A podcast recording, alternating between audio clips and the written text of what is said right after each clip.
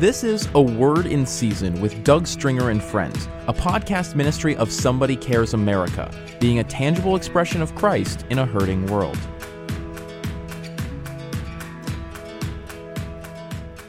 Welcome to another Word in Season with Doug Stringer and Friends. You know, it's been exciting the last few podcasts. We've been talking about the spirit of the Ten Commandments.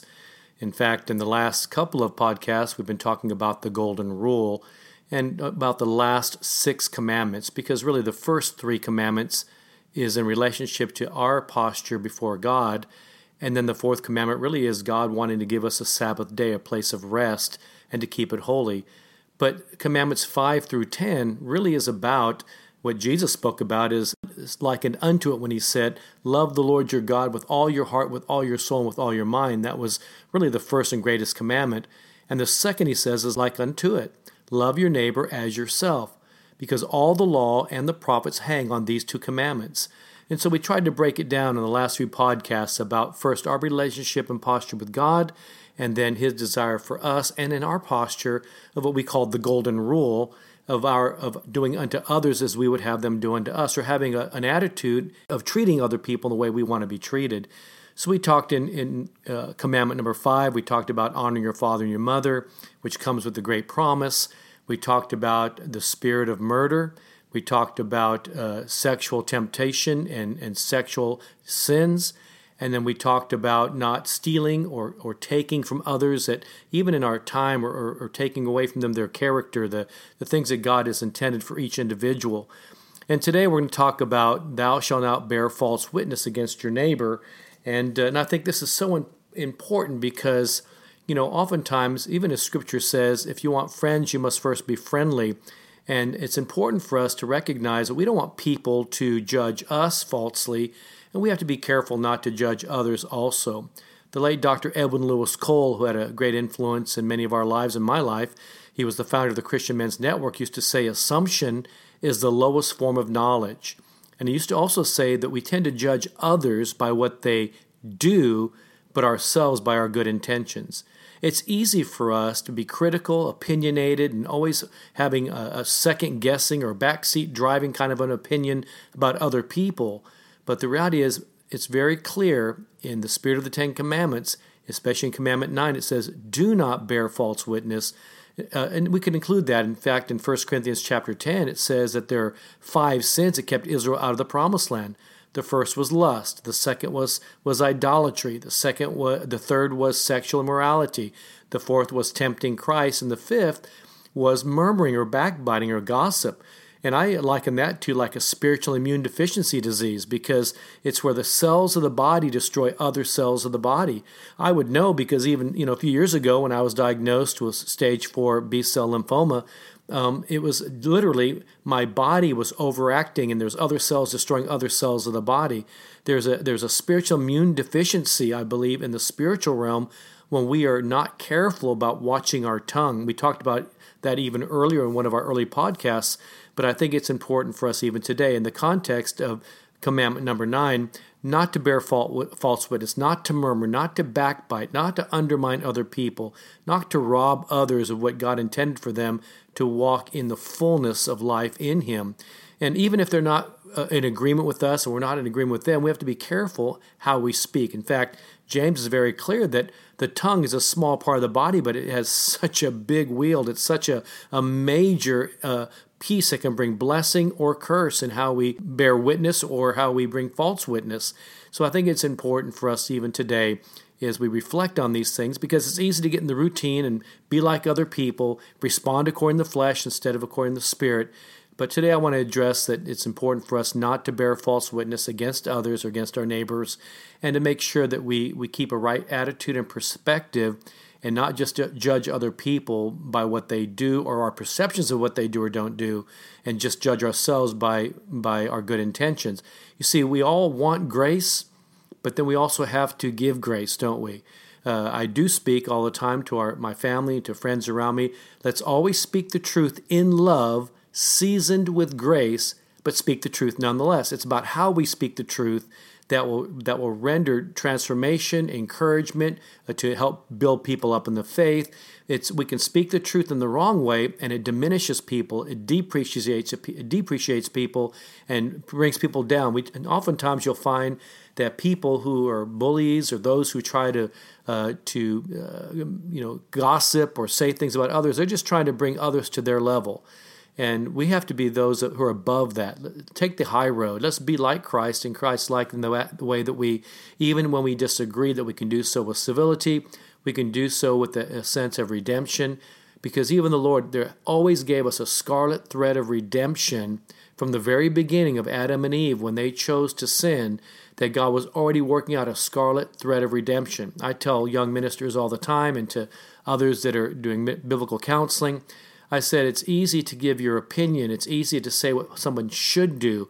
Uh, it's easy to, to criticize someone or to get into them and, and, and begin to challenge them and exhort them, which is fine. We need to bring encouragement and exhortation to one another, even correction. But it's how we do it. Are we doing it with kind of a, well, you deserve what you get? Or is it more like, let's find the redemptive purpose here? And when we're willing to learn from those life lessons, then it becomes part of our life experience. And so we can help people through life lessons to learn from them and to become part of their life message in a redemptive way. You know, as we look at uh, commandment number nine, and again, I'm talking about the spirit of the commandments, not just the legalism of looking at the law itself, because Jesus, remember, I said early on in the spirit of the commandments, we talked about him being not the destroyer of the law, but the fulfillment in himself of the law of mercy and truth, grace and law.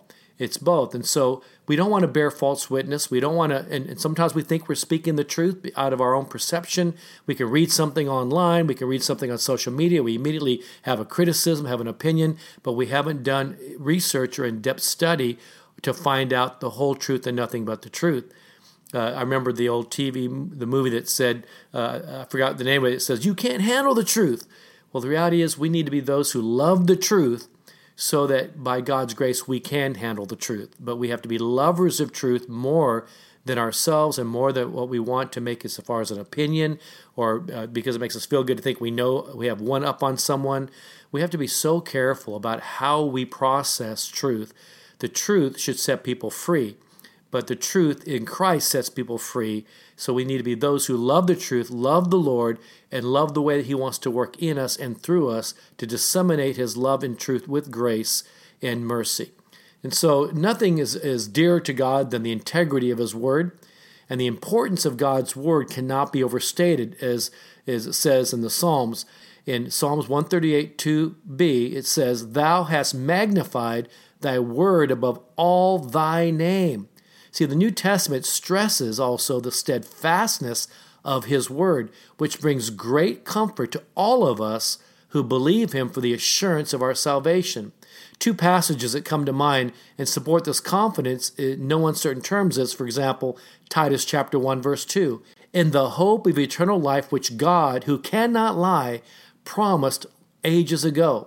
And also in Hebrews chapter 6, verse 17 and 18, it says, in the same way, God, desiring even more to show to the heirs of the promise the unchangeableness of his purpose, interposed with an oath in order that by two unchangeable things, in which it is impossible for God to lie, we may have strong encouragement, we who have fled for refuge and laying hold of the hope set before us.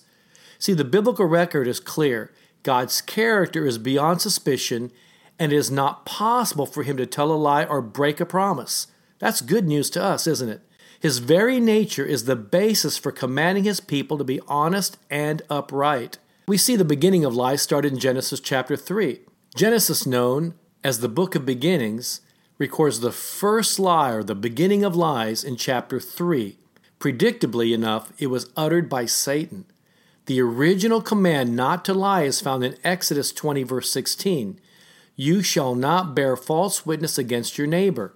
See, bearing false witness has to do with lying about some aspect of a person's character or actions. God directly commanded Adam and Eve not to eat of the tree of the knowledge of good and evil in the Garden of Eden. He warned that disobeying this commandment would result in death, but Satan tempted Eve and deceived her By bringing a false witness against who? Against God. Let's look at that again in Genesis 3 1 through 5. Now the serpent was more crafty than any beast of the field which the Lord God had made. And he said to the woman, Indeed, has God said, You shall not eat from any tree of the garden? And the woman said to the serpent, From the fruit of the trees of the garden we may eat, but from the fruit of the tree which is in the middle of the garden, God has said, You should not eat from it or touch it, lest you die. And the serpent said to the woman, You shall not surely die. For God knows that in the day you eat from it, your eyes will be opened, and you will be like God, knowing good and evil. We see even today the whole idea of enlightenment that if you go into the New Age movement or if you begin to look at things outside the boundaries of God's protections, you shall be enlightened. You'll know more than others. You'll actually know more than God, the one who gave us the parameter of protection and the place of blessing when we walk within the boundaries of those protections. You see, ironically, Satan, the actual liar, accused God of lying. He talked to Eve about the character of God and suggested that God lied when he told Adam and Eve that their disobedience would result in death. He implied that God had selfish motives and was withholding something good from them. But we know that God was actually protecting them. Sadly, Eve's agreement with Satan's false witness against God ultimately led to the death of the entire human race. One of the primary strategies Satan used to deceive Adam and Eve was distracting them from God's best or God's intended purposes for them. Satan introduces thoughts into minds so he can work his destruction. In Eve's case, he did this by bringing up the topic of God's restriction concerning the trees. Eve's conversation centers on the tree of knowledge of good and evil, which was forbidden, but she makes no mention of the tree of life that was permissible. We see that she was distracted from the goodness of God's provision and desired that which she could not have or which was forbidden. As she continued to talk with the serpent, the desire for what she could not have grew until the forbidden tree had replaced the tree of life in the center of her heart. Satan diverted her affection and then chose a lie that catered to her desire. He designed it to be the perfect lie, something she wanted to hear, making it easier to her to embrace the false witness concerning God. You see, through cunning and subtlety, Satan distracts the heart from God and calls it to set its affections on something else. Once this initial work of distraction is accomplished, he presents us with the perfect lie. Only a sincere love for God and a love for His truth and the power of the Holy Spirit can keep us from falling victims to His deception. We should give thanks to God for His faithfulness to protect us from the lies of Satan. Satan's deception is a powerful, seductive spirit that supernaturally deludes men and women and brings them under his influence. Only those who really love the truth of God's Word will be able to resist the power of this temptation. I've shared in the past in 2 Thessalonians chapter 2 that if we do not have a love for the truth, it's easy to be turned over to a spirit of, of delusion. But God, who is truth, gives us the spirit of truth so that we can walk in the fullness of the Godhead bodily. But sadly, even genuine Christians lose sight of the truth and allow their carnal desires to pull them away from Christ. Business professionals may initially sincerely desire to make money for the kingdom of God, but after a period of time, as God begins to prosper them, they lose sight of their original mission and focus on the money and the prestige and the adulation that comes with it, rather than keeping their perspective of the stewardship God has entrusted to them. Ministers are also susceptible. When things are tight and tough, they spend a great deal of time in prayer and reading the Word of God. But when busyness and prosperity come, they may spend less and less time in prayer and reading God's Word. Where blessings and prosperity begin to overtake them, they become more vulnerable to deception. See, it's all about stewardship. It's not about having the resources, having the uh, the capacity to do greater things. God wants us to be able to have periods of peace and prosperity and, and to have stewardship. But oftentimes we begin to become self centered with those blessings and we begin to use it for self Remember, we talked about before, A.W. Tozer said that self is the opaque veil that hides the face of God from us. Too often in our self absorbed, self centered, self righteous society, where we even do selfies, everything's about self, self, self. And I'm not, I'm not making light of that because, I mean, we all have taken selfies, we take pictures of family, that's great. But I'm talking about just the idea of the, the terminology that we live in such a self centered, self absorbed society that we no longer have focused on God and others Remember, the greatest commandment is to love God with all your heart, soul, and mind. And the second is like unto it, to love others as yourself. And the idea of the Ten Commandments really is the spirit of the commandments. It's about God, it's about us, and it's about how we respond to other people. And so it's important for us to realize that we have stewardship when God entrusts us. But oftentimes, as the blessings begin to come, we forget that it's God who gives the blessings. May we never forget that it's about stewardship it's not about me, it's about God and others so that we can be the stewards God has entrusted to us, and what a privilege that is. Remember, I've shared in podcasts past that when David Livingstone, the great missionary, uh, went to Africa, uh, he would say, Where, Why is it when an earthly king commissions us, we count it an honor? But when the heavenly king commissions us, we call it a sacrifice. The reality is, it is a privilege to serve God. And if we never forget who called us, who commissioned us, and who gave us the stewardship, if we never forget that, it keeps us focused and in perspective that it's about the stewardship. It's not about what we have done. It's not about me, me, me, I, I, I. It's about what God has done, and we're privileged to participate with. Now, obviously, none of us are immune, but anytime we forget the truth of God and to begin to get lost in the appetites of the flesh, compromising the truth becomes easier and easier. See, loving truth more than life itself is imperative. Otherwise, we are no match for the lies of the devil and his deceptions, and we will perish in the deception that he brings. Satan takes truth and mixes it with just enough lies to deceive those who do not love the truth, and so he is able to wreak havoc on God's people. Jesus warned his followers to expect such attacks. In fact, John 15, 18 through 20 speaks of this. And also in the book of Acts, it tells us how this happened to God's servant Stephen. False accusations were brought against him, and on the basis of false testimony, Stephen was stoned to death, martyred just like Jesus. How is the Christian supposed to act in light of such tactics? Jesus gives the answer in the Sermon on the Mount when he says in Matthew 5, verse 11 and 12 Blessed are you when they revile you and persecute you, and say all kinds of evil against you falsely for my sake. Rejoice and be exceedingly glad, for great is your reward in heaven. For so they persecuted the prophets who were before you. Matthew 5 11 and 12. Being slandered for Christ's sake is a great honor. It is evidence that the Spirit of God is resting upon you, and Satan considers you a threat to his kingdom. Being aware of Satan's strategy, though, when the attack comes, should bring encouragement rather than discouragement. As I've said before, we should know the wiles of the enemy, but not give place to it. Another tragedy is that Satan often even dupes believers into repeating allegations and criticisms against another person. Much of what is passed around within the body of Christ is only partially true or sometimes outright lies. By repeating them, Christians are actually harming the very church they claim to love. That is why the Bible states in Deuteronomy chapter 19 verse 15, a single witness, or in other words, just one witness, shall not rise up against a man on account of any iniquity or any sin which he has committed, but it must come through the evidence of two or three witnesses to see the matter and shall be confirmed. See, also 1 Timothy 5:19 says, "Do not receive an accusation against an elder except on the basis of two or three witnesses." You see, in order to establish a defense against slander, God requires that all accusations be substantiated by reliable witnesses. You see, I think we'd all agree that far too many lives and ministries can be destroyed because of gossip, rumors, and unsubstantiated allegations. God desires better than that for His people.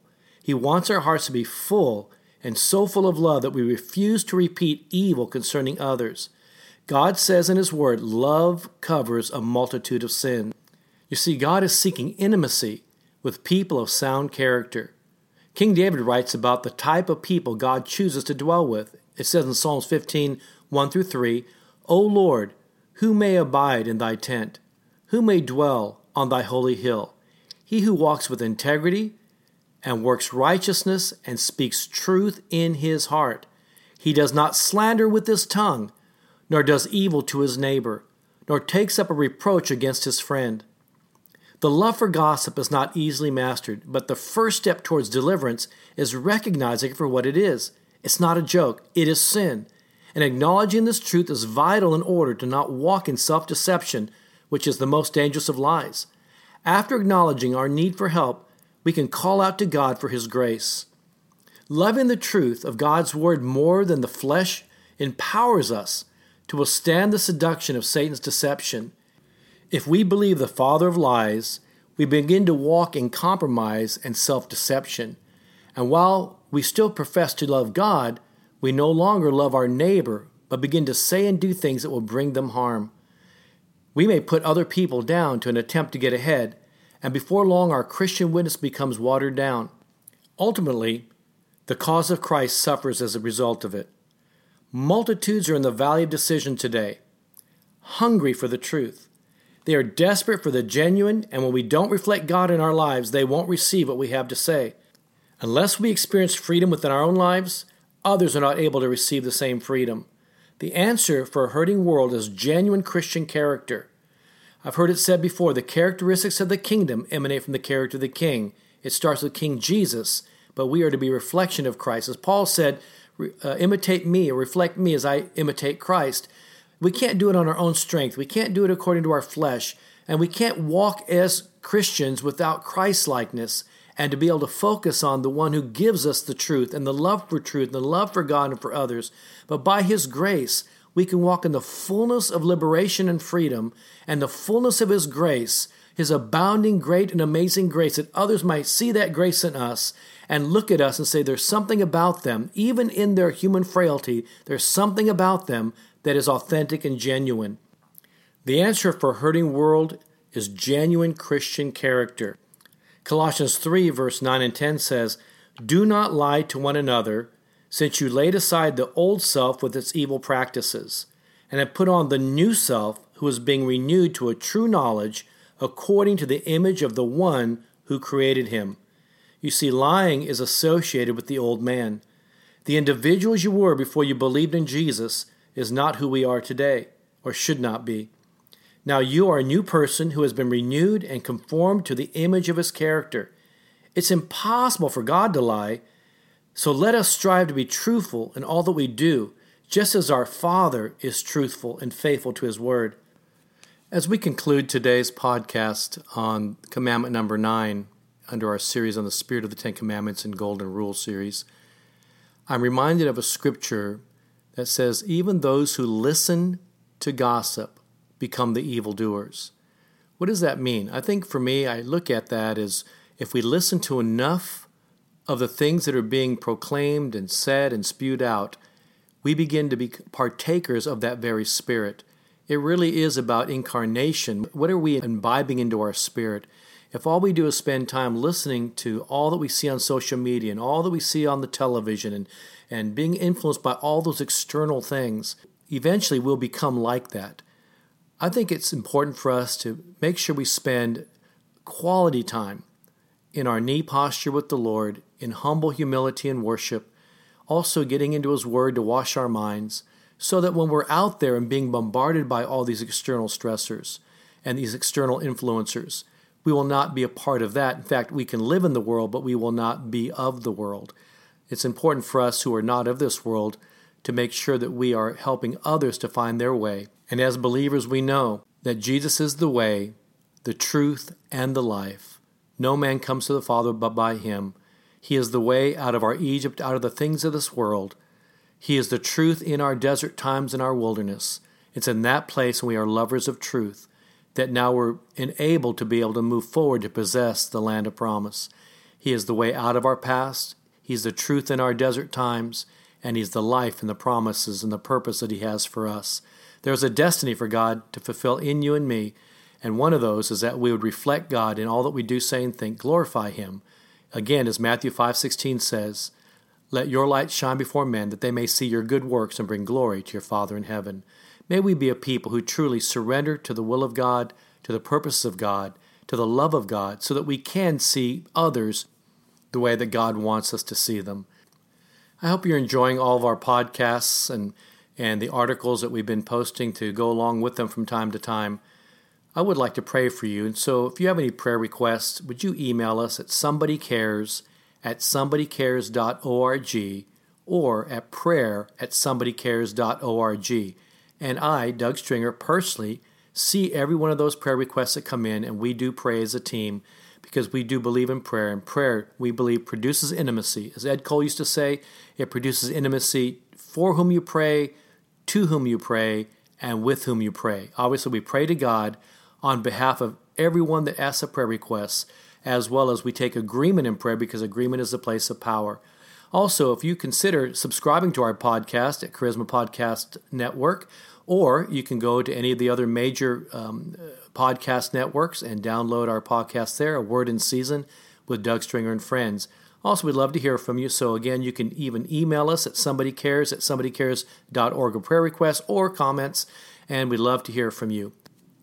Next week, we'll be completing our Spirit of the Ten Commandments and the Golden Rule series with the last of the commandments, which is, Thou shalt not covet.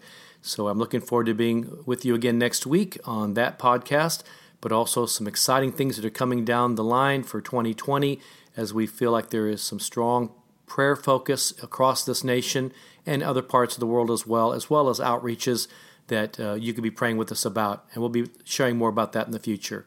Let's pray. Father, I thank you for the privilege of your calling. I thank you for just all those that are listening to these podcasts. I pray, Lord, as we come together in prayer, in agreement, focus together with the right heart and spirit, that we would see in a, in a world that seems so divisive and polarized a return to honoring you, worshiping you, reflecting you, a love for your word, and a love for your truth. And help us personally, Lord, as we return to that place of our first love, to be a tangible expression of God to a world around us. In the midst of all the distractions, all the potential external stresses, that Lord, we would find our peace and that place of consecration with you and expectation in you. Thank you, Lord, for truly you are the hope, the hope of glory, Christ in us. In Jesus' name, amen. Well, Again, thank you for joining us today for A Word in Season with Doug Stringer and friends, and we look forward to having you with us on our next podcast. We hope you enjoyed this episode of A Word in Season with Doug Stringer and friends, and ask you to prayerfully consider supporting the ministry at somebodycares.org or by texting your donation amount to 805 422 7348. Please join us again for A Word in Season with Doug Stringer and friends.